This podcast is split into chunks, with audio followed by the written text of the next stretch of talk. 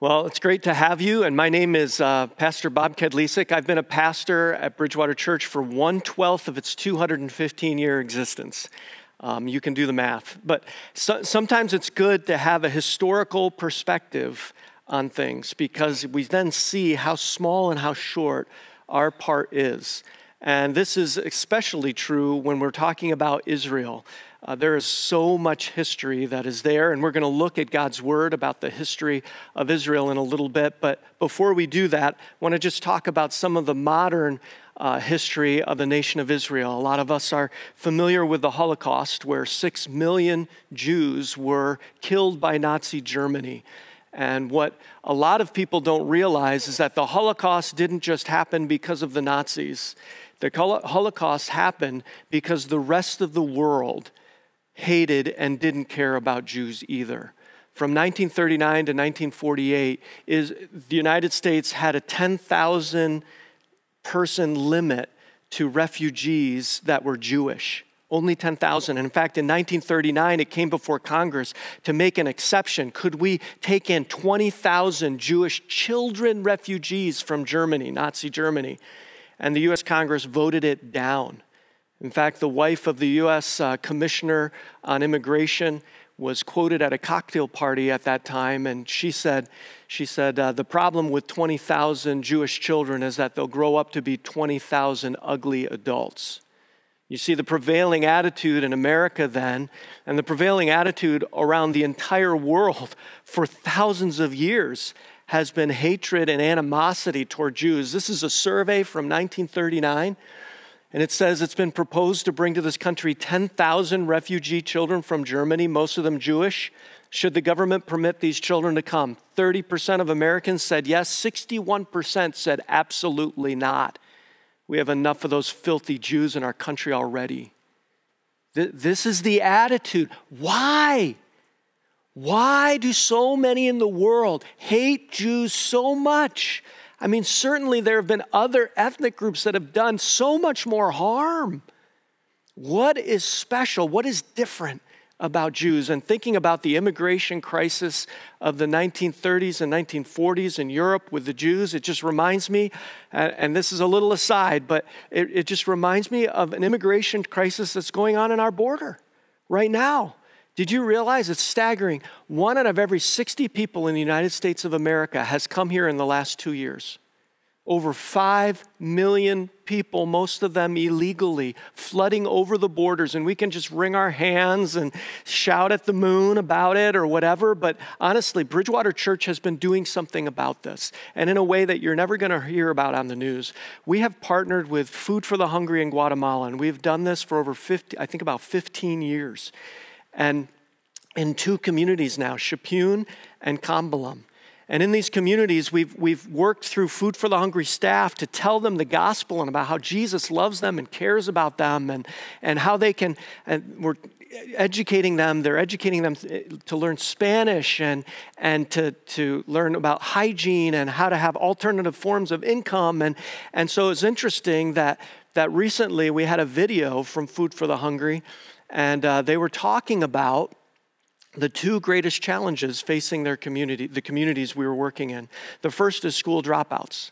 And now we knew that was a challenge because when we came to Kambalum and Chapun with Food for the Hungry to start, uh, the average dropout age was second or third grade for kids. That's when you stopped going to school and started working in the fields. In fact, many girls would get married at 13 or 14 years of age, time for a family. And now that has just so changed and been transformed because now I, most of the kids go to seventh, eighth grade. Many of them finish high school, go to college. It's just, just radically different. And, and we and you are a part of that if you sponsor kids through Food for the Hungry in Guatemala. And I know my, my wife and I sponsor Felipe, and we sponsored Marta in the past and have been doing this for years. And, and I just want to challenge you to do that because here's the second thing that she said the biggest problem in our community school dropouts and family migration. One out of every 19 Guatemalans lives in the United States. They are leaving the country by the hundreds of thousands because they have no hope. And here's where Food for the Hungry comes in. They are helping these people understand and see that you can have a future right here in your own community. You don't have to leave. Fathers, you don't have to abandon your families and go to America to make a living. You can make a living here. You can have a future here. And I'm, it's just so exciting to be a part of that. And yes, it's not going to change everything on a big scale, but I'm not the president. I'm not elected to Congress. Probably neither are any of you. And this is something we can do to help. And I just want to challenge you to do that. There's a web link here, bridgewater.church slash outreach. If you forget that, and you go to the website, you just click on, on ministries, and then you'll see that tab underneath saying outreach, and it'll take you right to a place where you can find out more and even sponsor a child for $35 a month.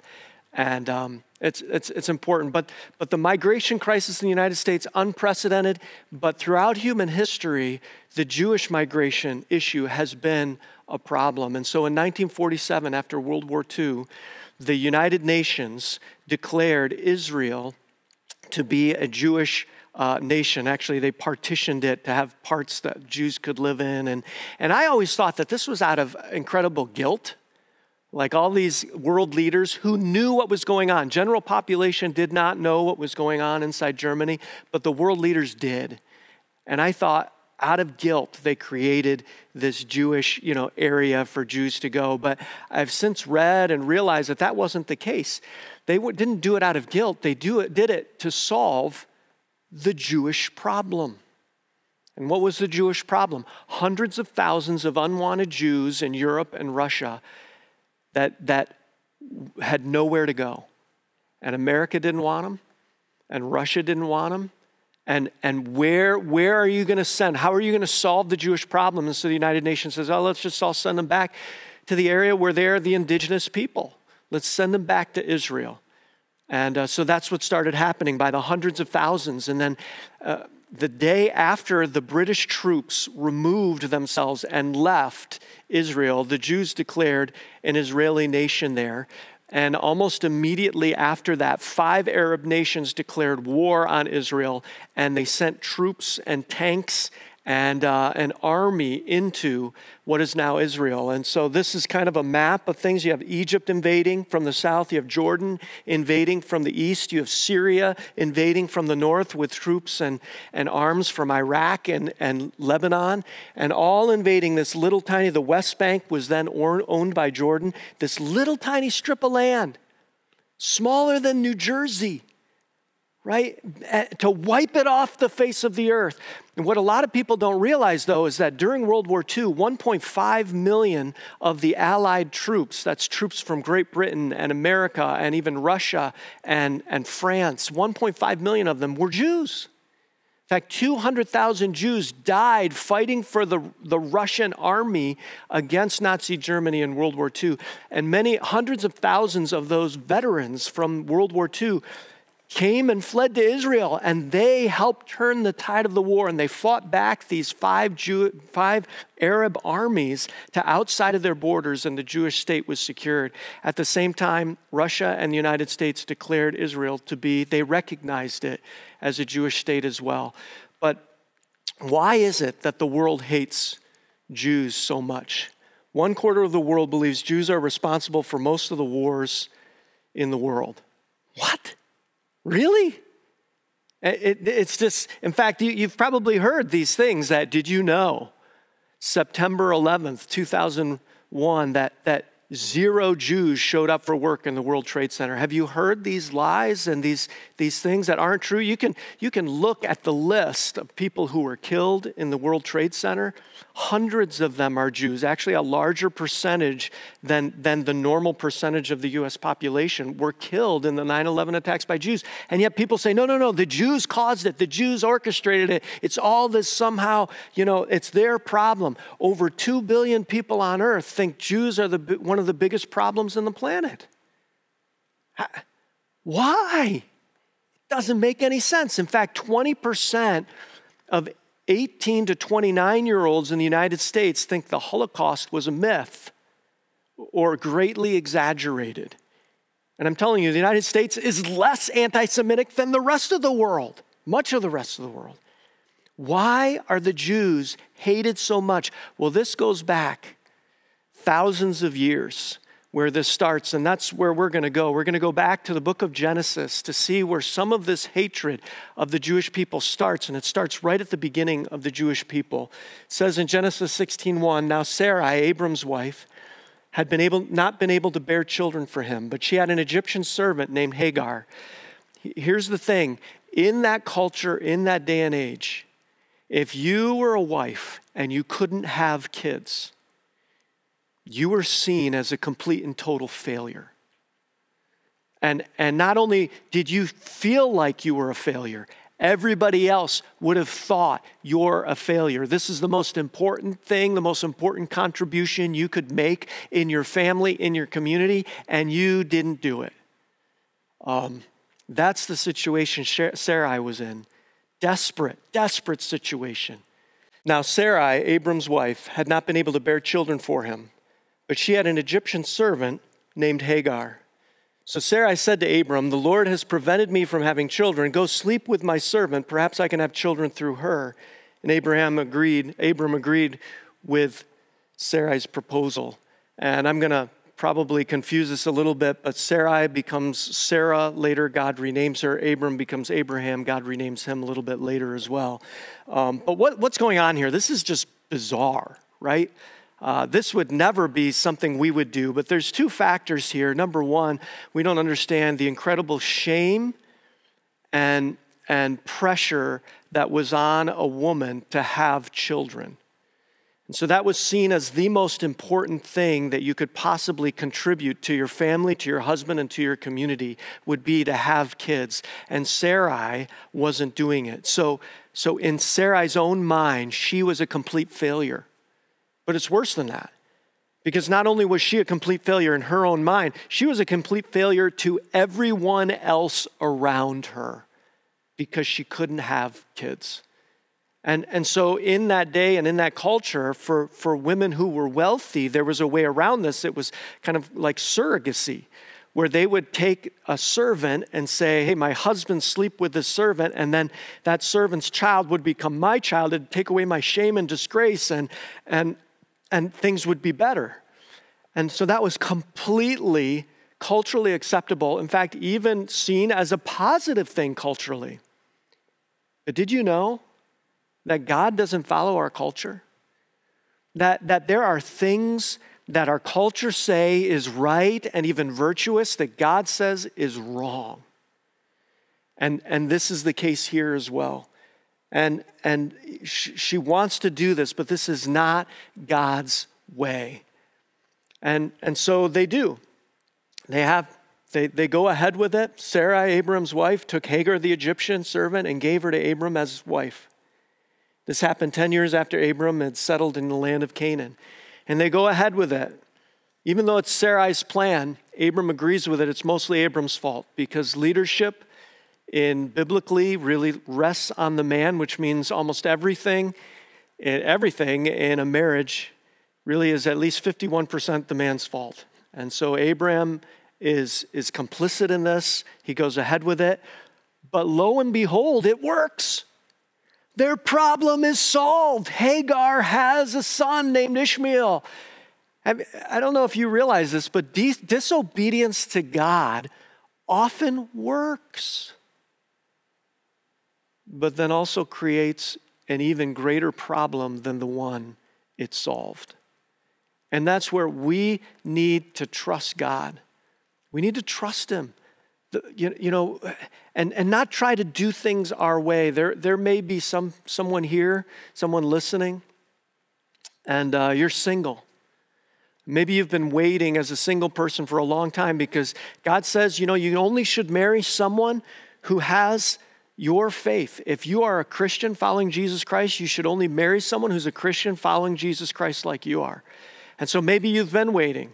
Like Sarai, you've been waiting. I mean, at, at this point in her life, she's 76 years old. She's been waiting, you know, and, and nothing has happened. And she came to the place that I've waited long enough. It's time, it's time for my plan. It's time for me to do what, what I need to do. And, and that, that's just not God's way. Be patient and, and wait on God. Um, well, the baby is born, but, but things go badly. Hagar begins to lord it over her, her, her boss, Sarai. And she, she shows her disdain because she's like, I did what you couldn't do. I'm more of a woman than you are. I'm more important than you are because, you know, you say this is your adopted son, but we all know whose son it is. It's my son. And Sarai, in response to this, the Bible says, treats Hagar harshly. She, she could have been beating her. She, she, it, it was an awful situation, the conflict that developed. And so Hagar flees for her life and takes Ishmael with her. And, and they're out in the desert and they're, they're, they're in need, and the angel of the Lord appears to her.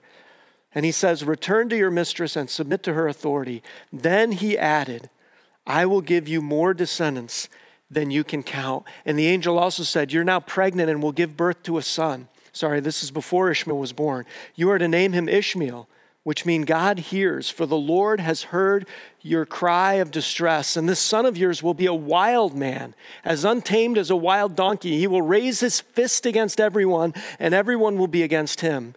Yes, he will live in open hostility against all his relatives. And, and this is what God's first prophecy about Ishmael and his descendants. And um, he goes, Hagar does go back and she does give birth to Ishmael and, and he does grow up. And then, of course, in addition to that, Abraham and Sarah have a baby. Each with, you know, after she, Sarah is 90 years old when it happens. I mean, she had to wait such a long time for God's way. Um, but, but eventually it came through. But this prophecy is really interesting about Ishmael because Ishmael's descendants, whether they are genetically his descendants or spiritually his descendants, the Arabs claim to be the descendants of Ishmael, both genetically and spiritually. And it's interesting because their scriptures have a similar story, and the angel says a similar thing to Hagar, but in one way it's different. They say, Everyone will be against him. He will raise his fist against everyone. Their prophecy says he will rule with his hand over everyone, with his fist over everyone. And that is what they believe their destiny is to rule. And part of their destiny is they believe that everyone will be against them. And in some ways, that's been a self fulfilling prophecy, but, but that's, that's the case uh, even today about the Arab nations. Uh, go, going to this map here, this is Israel, this is Gaza. In October, Palestinians from Gaza invaded Israel, killing over a thousand men, women, children, and even babies in their attack, gleefully slaughtering children.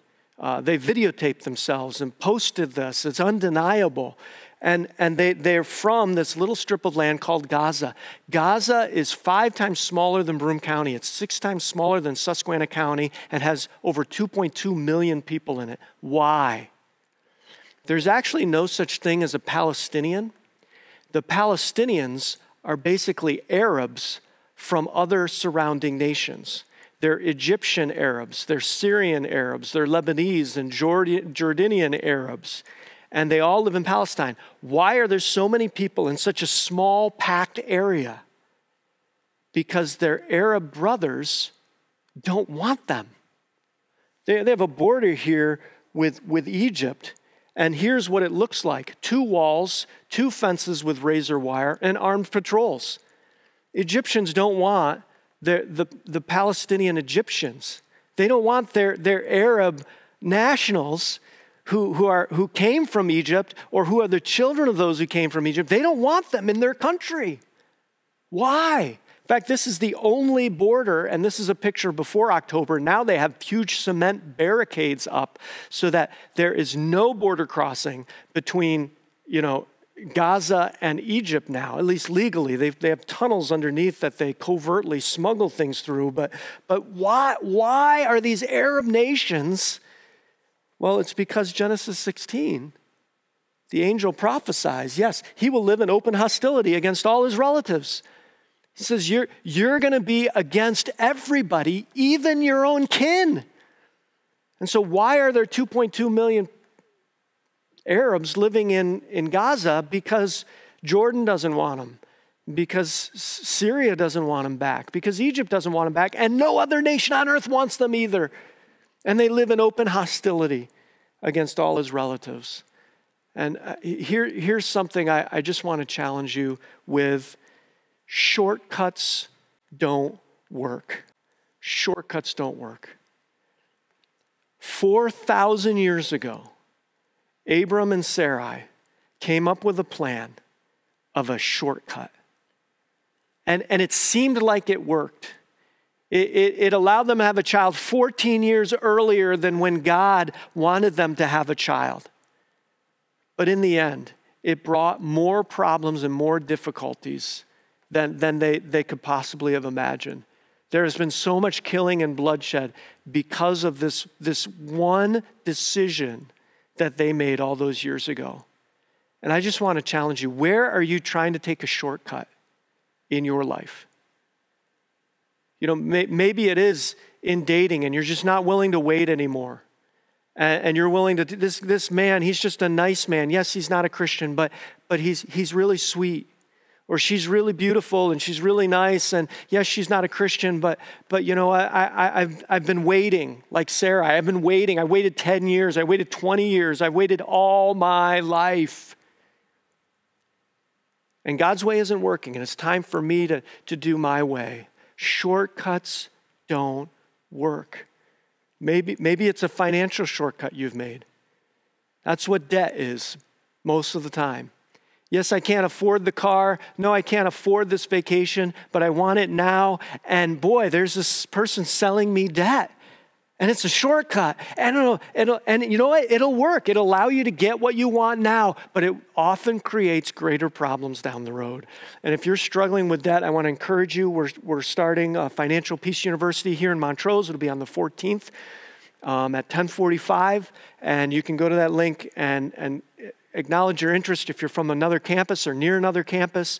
Uh, they, may start on other dates, and you can go there and sign up, and, and we'll get in contact with you. But this is just a great program because to help you get out of some of those shortcuts you might have made that wound up not being shortcuts. And um, my, my dad loved shortcuts growing up. I remember riding with him so many times. But here's what a shortcut was for my dad it meant avoiding a traffic light. And so I don't know how many times, like, we would go through like 12 stop signs and it would take five minutes longer, but we didn't stop instead of a traffic light. You know, and, and we were just like, oh yeah, dad shortcut. It's longer in the end. And just this last week, uh, just a couple days ago, actually, I was up in Vestal. We were doing our shopping, and I was on the Vestal Parkway, and I was going to turn right on Rano Boulevard, go up toward, you know, actually, I was going to turn left to go down toward uh, Sam's. And, uh, but the left hand turn signal, it had just turned red. So I thought, I know what I'll do. I'll turn right on Rano Boulevard. I'll do a U turn. I'll come down to that light and I'll get through quicker. And so that's exactly what I did. And, and then the light turned and I got, but there was too many cars in front of me and I got stuck at that light. And I watched where I would have been and could have been going before me. And I thought, I have turned into my father, trying to avoid, trying a shortcut that ultimately took longer and made things worse. There, there are no spiritual shortcuts. Zero. The fastest way and the best way for you to get to point A to point B is what God has laid out in His Word. And anything else is not a shortcut, it's a detour. And it's often a very costly and a very painful detour. When I was up in New York as a pastor, there was a woman who came to me after prayer meeting, and she said, I'm losing my eyesight. I'm going blind. They've tried everything, nothing's worked to slow the progression. But they have this experimental thing, and it involves the irises of aborted fetuses. And I mean, these babies, these innocent babies, they were going to be killed anyway. I mean, they're already dead. I mean, what would be wrong with harvesting their eyes so I could see? And, and I, I told her, I said, I think that's wrong. That's a shortcut. That, that, that may solve the problem, but that's not what God wants you to do. She went and did it anyway. It was experimental. Didn't help. Now, even if it did, don't we, we need to not take shortcuts. There are very real situations that we're faced with where we think the easiest thing to do, and I think the best thing in the long term will be to lie, will be to take a shortcut, will be to disobey God. We need to trust God because shortcuts don't work. What, what shortcut are you tempted to take today? What shortcut at work? What shortcut in your marriage? What shortcut with your friends? What shortcut with God and, and what His Word says? What, what sin is there that you would say, you know what? But, but God's way isn't working. It's time for my way. You need to trust God. The story goes on. Abraham bowed down to the ground. This is where God comes back to Abraham over 13 years after Ishmael is born and says to him, You're going to have a child. And Sarah's going to be pregnant. Then Abraham bowed down to the ground, but he laughed to himself in disbelief. How could I become a father at the age of 100? He thought. And how can Sarah have a baby when she's 90 years old? And so Abraham said to God, and so he, he, he had this amazing, you know, conversation with God, but, but he also, go the very next verse, he says, Okay, you're saying I'm going to have a kid. I can't, that's hard to believe. How, what about Ishmael? How come you can't bless Ishmael? Have you ever done that? Taken a shortcut and then asked God, God, could you please bless my shortcut? Could you please, like, fix this even though it wasn't your will? And God's response is really interesting. His initial response is no. No, Abram. Ishmael wasn't a shortcut, he was a detour. I, I am, I am going to do what I said I was going to do. But then there's great grace in God's answer. Sarah, your wife, will give birth to a son for you. You will name him Isaac, and I will confirm my covenant with him and his descendants as an everlasting covenant. But then he talks about Ishmael, and he says, And I will bless Ishmael. And there's just incredible grace in that. This, this is not talking about shortcuts and, and all of this. And, and this next principle is so important. What if we learn to obey God the first time? So important. But you know what? Even if you didn't obey God the first time, God is gracious. He did bless Abram's sin with, with Ishmael, and he did bless Ishmael.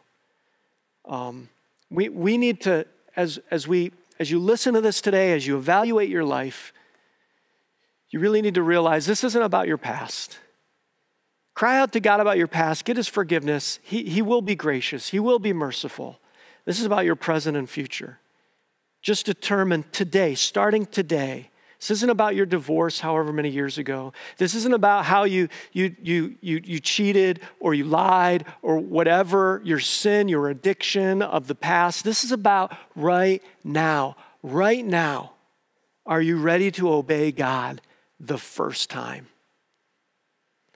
And then as you do that, we need to recognize that we need to live ready for the return of Jesus Christ. You know, Jesus says, no one knows the day or hour when these things will happen. And he's, you know, talking about uh, when he's going to return and, and the events of the tribulation. He says, Not even the angels in heaven or the Son himself, only the Father knows. And since you don't know when that time will come, be on guard and stay alert. So, we're going to be talking in the coming weeks about, uh, among other things, about some of the things that the Bible says has to happen before Jesus returns. And the fact is, so many of those things have already happened, and he could return for his church at any moment. Are you ready? That's what he's saying. Stay alert, be on guard, be ready. Are you ready for Jesus' return? Is there anything in your life right now that you need to stop doing? Is there anything you need to start doing? Fact, I encourage you to get out a three by five card, get out a piece of paper, get, get one somewhere, you know, right now. And on the one side, you need to write down something God wants me to stop doing, something that if Jesus were to return tomorrow, you would be like, I'm so glad I wasn't doing that when, when Jesus came and I saw him. And then on the back of that card, write down something that you need to start doing. It's the beginning of the year. We're going to have available some um, devotionals for you to do, but you can go to, to um, YouVersion in the Bible, uh, Bible app that, that is free to download, and it has different devotional plans. And I'm reading through the Bible in a year, doing that devotional plan. You can do lots of great ones there. But, but what is something you need to start?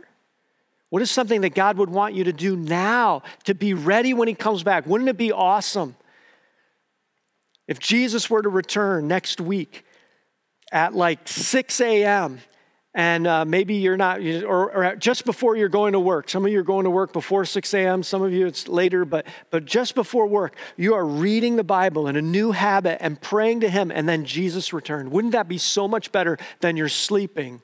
And Jesus returned. Or then you're, you're uh, scrolling Facebook and social media and Jesus returns. Like, don't be caught. Be ready for his return.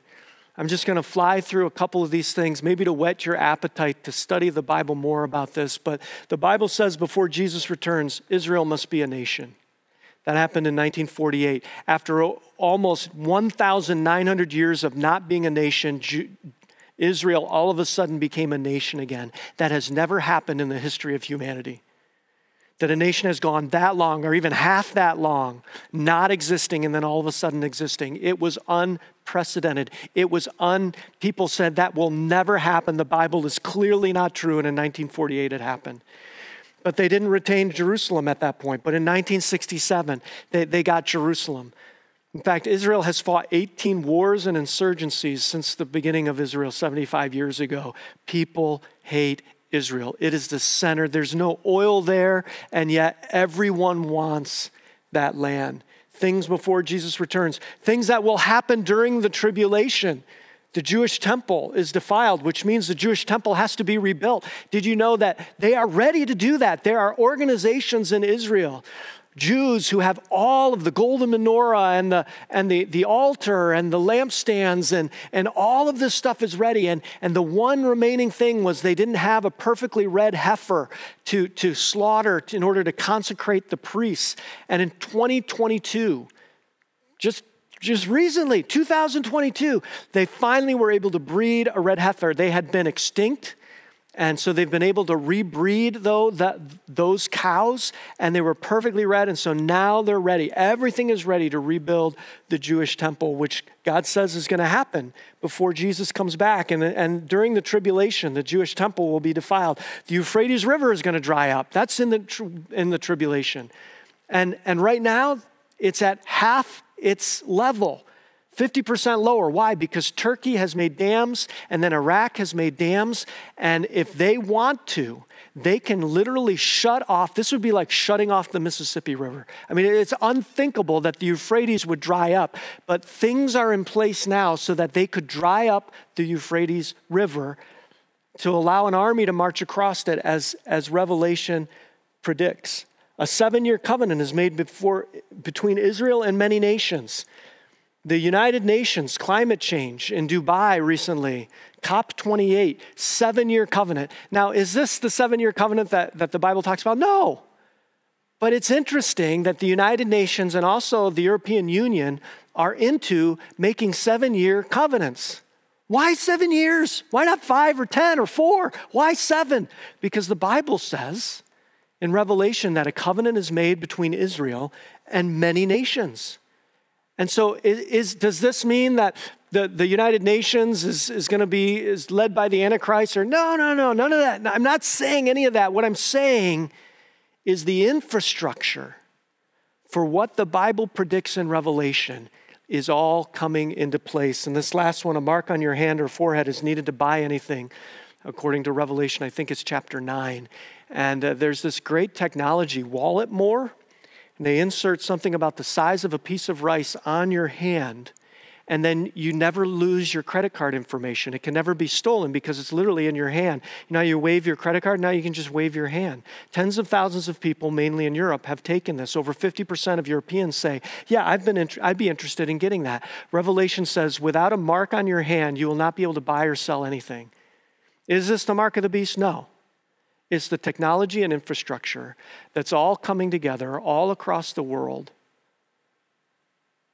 in line with what God's word predicts and says will happen in the future. Are you ready for the return of Jesus Christ? Because he's coming back, and we're not going to pick any dates, and we're not going to make any predictions, and we're not naming the Antichrist or, or pointing to this or that. We're just saying the infrastructure is ready, and it's more ready now than ever before. It's amazing, one after another, things that seemed impossible years ago are not just impossible anymore, not just possible, even, they're probable. Are you living ready? Is there something in your life you need to stop? Is there something in your life you need to start? And one of the things we're going to talk about is we as believers, if you are following Jesus Christ, this is a message for believers. Some of you are watching this, you don't believe any of this. I hope it piques your curiosity, but this is for believers, and we want to bring as many people as possible with us to glory and to be with Jesus. We, we don't want the tribulation. We don't, we don't want people to suffer. We want people to know Jesus Christ. And are you living for Him? Are you following Him? Let's pray. Heavenly Father, I just thank you that you are the first and the last, the beginning and the end, that everything is according to your plan and according to your will and that your will is coming to pass. God, help us not to fight it. Help us not to try to find shortcuts. Help us to be patient and to follow you and to love you and to love people until we see you face to face. In Jesus' name we pray. Amen.